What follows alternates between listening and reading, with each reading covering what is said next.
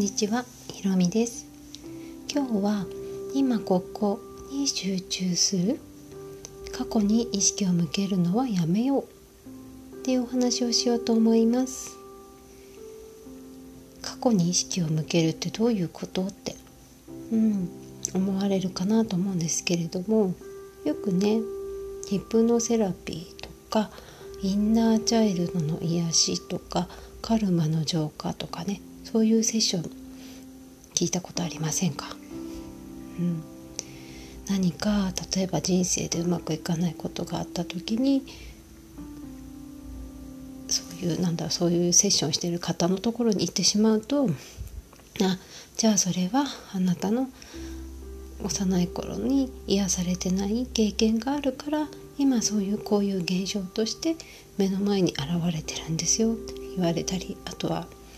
カルマの浄化を得意としてる方のところに行けばあじゃああなたの過去性できっとまだ浄化しきれてない何かあるからこの過去性を浄化したら現実変わるかもよとかね。あとは、ね、なインナーチャイルドカルマ。あとそうねヒプノセラピーも過去性に戻りますもんね。うん、ねやっぱりそういうふうになんだろうそういうセッションをしてる方はもうそういうフィルターそういうサングラスをかけて物事を見てるから世の中の人でやっぱりいろんなねうまくいかないことがあったりとかするじゃないですか。どんなに順調に見える人でもやっぱりうまくいかないことがあったらそれを乗り越えて今があるみたいなね、うん、なんですけれどもそのかなそういう方のところにとうまくいかなかった時に過去性だったりインナーチャイルドのせいにしてしまうんです。でそれを癒したらそれを浄化したらきっと物事うまくいきますよなるんですけれども一度ねそれをやってしまうと実は、うん、もうそれで一回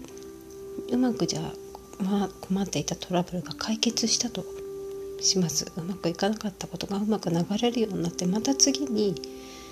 うまくいかないことがあったらまたインナーチャイルドとか過去性とかねカルマのせいにしちゃうんですよね。うん、でまたじゃあインナーチャイルド癒さなくちゃまあまた今度はもっと根深いカルマが出てきたんだとか、うん、そういうじゃあもっと浄化しなくちゃとかもうそのループにはまっちゃうんです。うん、でもあんまりその過去性に意識を飛ばす意識を向けるっていうのはあんまり意味がないなくてな、ね、カルマがあると思っていればあるしカルマなんてないと思っていればない。インナーチャイルドも癒す必要があると思っていればそうなっちゃうしインナーチャイルドなんて、まあ、ないって思ってる人にとってはないんですよね。うん、で大切なのはそれがあるとかないとかねもうそこじゃなくってあると思ってる人はあると思っててしないと思ってない人はないと思っててよくてもそこも自由なんですよ。そこの選択も自由でどっちでもいいんですけど大切なのは私たちが今ここにいてこの瞬間どれだけ心地よいか豊かさを感じられるか幸せでいるかっていうそこなんですよ。うん、だからねもし感じられてないとしたらあのよくね源とかソースとか言われる言葉があるんですけれどもそこから、まあ、ずれてしまってるだけなので心地よい状態に戻すっていう作業をするだけそのためにあの私あのコップのお話をした時にちょっとメモリーがね減ったらこう注いであげる実際にできる行動を書き出してくださいねって言ったのと同じで、うん、そのずれたら戻す。ソースからずれたら戻す。なんか嫌な出来事があってとかなんかなかなか頑張ってもうまくいかないことがあってドーンって気分が落ちちゃった。気分が落ちちゃったら気分が良くなることをする。で自分がやっぱり気分が良くなることもある程度前前もってね書き出しておいたりとかストックしておくといいんですよねできることを。うん、でもう本当にドーンって落ちたら戻す。あともうもうキーって子供がもう言うこと聞かない旦那さんがもうわけわかんないことばっかわがままばっかり言うとキーってなったら イラッとしたらやっぱずれぶれるじゃないですか。そうしたらもうねただそれも自分が気分が良くなることをして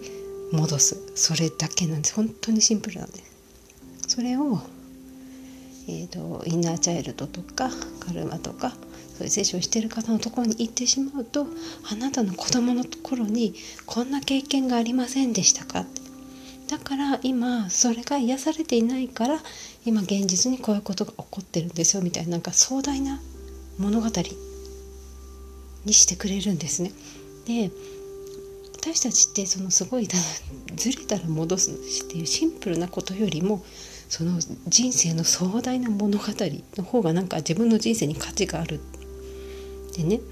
感じやすいしなんかやっぱり複雑というかうんなんだまあ普通そうですねシンプルなものより複雑なものの方に価値があるって感じやすいのでそっちを採用したくなるんですよ。あのね、で実際自分もねあの二十数年ヒーリング自己啓発いろんなことをやってきていろんな方にお会いしてもう最初の学び始めの頃はやっぱりちょっとずれるソースとずれてなんかドーンって落ちたらただ気分良くなことして戻せばいいんだよ。でそこからやり直せばいいんだよって言ってくれる人よりもああじゃあインナーチャイルドで癒した方がいいねとかもしかしたらカルマで過去性でこうこうこういうことがあったのかもねっていう方がなんか自分の人生に深みを感じる。からそっちを言ってくれる人の方を採用したくなった時期も私もあってでもそうじゃないんだなって。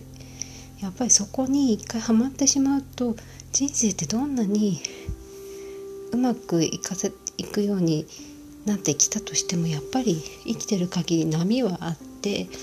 頑張っても思うようにうまくいかなかったりなんか気分が落ちるようなことがあったりっていうのを繰り返すですでその度にインナーチャイルドカルマのね、インナーチャイルドの癒しカルマの浄化をしなくちゃいけなくなっちゃうからそうすると大変じゃないですか。私たちってインナーチャイルドを癒すために生まれてきたわけでもないしカルマを浄化するために生まれてきたわけでもないんですよね。なんかこれをね言っちゃうとそういうセッションやってる方にしてみたらもうけしからんってことになるのでまああれなんですけどだから、ね、そういうものにインナーチャイルドとかカルマとかを癒したり浄化したいっていう方は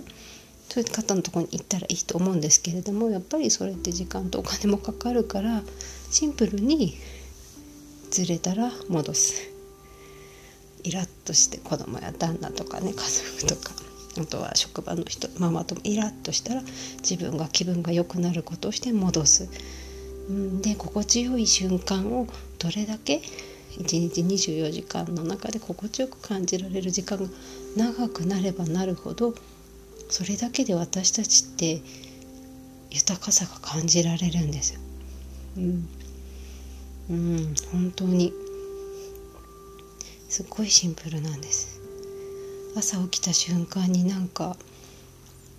ね夢見が悪いと起きた瞬間はってなるけどすごい例えば大好きなタレントさんとかね私佐藤健君好きなんですけど夢を もうしょうもないんですけどね見たりとかして朝起きてはあ気分がなんかもうふわってなんか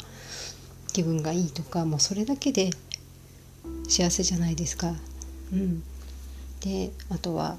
なんかイラッとしたり疲れたりしても美味しいご飯を食べたらそれだけであーなんか美味しい幸せって思えるしその本当にシンプルな幸せ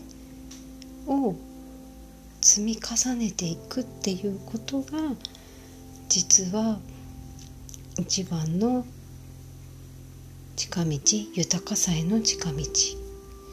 だなって思うんですよね。まあ、これが実際なかなか難しかったりする部分もあるんですけど、うん、でもね本当にいろんなことをやってきてあのー、えっとねセッションいろんなヒーリングとかも資格する時ってあのセッション交換で練習とかするんですよね。うん、でその時に、うん、セラピストさん練習するのにあのあんまりあの、うん、どうなんだろうっていうことを言ってくる方もいてこの時何歳の頃こういうことなかったもう断定してきちゃう方とかがいていやちょっとなかったと思うっていや絶対あったはず。あったけど思い出せてないだけみたいにもう原因を一方的に何歳の頃にあったこういうことみたいにでそれを解消しないといけないみたいな。なんかもうそういうあまり質の良いくない方もいたりするんですよね。うん、でね本当にそうそうむしろ逆に気分が良くなるために行ったはずなのに問題を指摘される。意識を問題の方に集中させられるっていうなんだネガティブなループに入っちゃう。からであればあの本当に自分で自分の心地よくなることを自分にしてあげる。それそれをすることを心地よくなることをするって実際行動に移すことを自分に許す、うん、っていうことが大切。かなって思います。うん、私も20年ちょっとやってきて一番それが効果が高かったかな。うん、あのちょっと体がああのね体が疲れてる時ってやっぱり人間体に引っ張られやすいのでどうしても気持ちが上がりにくいんですよだから私はちょっと定期的に本当に1週間に1回とか温泉に行ったりもするしあとは疲れたら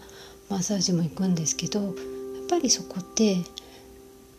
ね、ちょっとマッサージとかだとお金が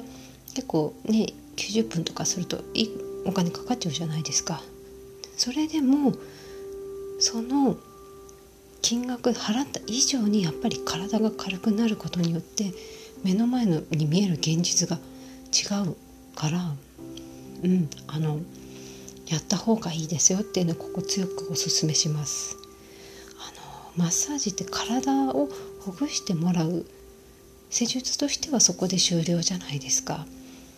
ただ効果ってそこだけじゃなくて支払ってるところってそこじゃなくてむしろその先の体が軽くなった後に見える現実で体が軽くなったことによって起こる現象波動も軽く上がるので、うん、起こる現象が変わってくるのでそこに意識を向けてそこにフォーカスして自分がねマッサージ行くことを許可する。ちょっとねちょっと高いなって思ってしまうような金額だったりとかだったとしてもちょっと長めにやってもらうとかするのって本当に本当におすすめです。うん。そうだからでマッサージしてもらってる時ってもうなんだろうその、まあ、寝ちゃったらもう最高なんですけどやってもらってる時ものすごく気持ちいいじゃないですか。痛気持ちいい時もあれば痛たたたってなってもその時って今ここにいるんですよ私たち。もう完全に体と共にここにいるっていう、うんあのだからね本当に今ここに集中してインナーチャイルドのせいにしたりとか過去性のせいにしたりカルマのせいにしたりするのはやめましょうというお話でした。はいということで今日も最後までご視聴いただきありがとうございました。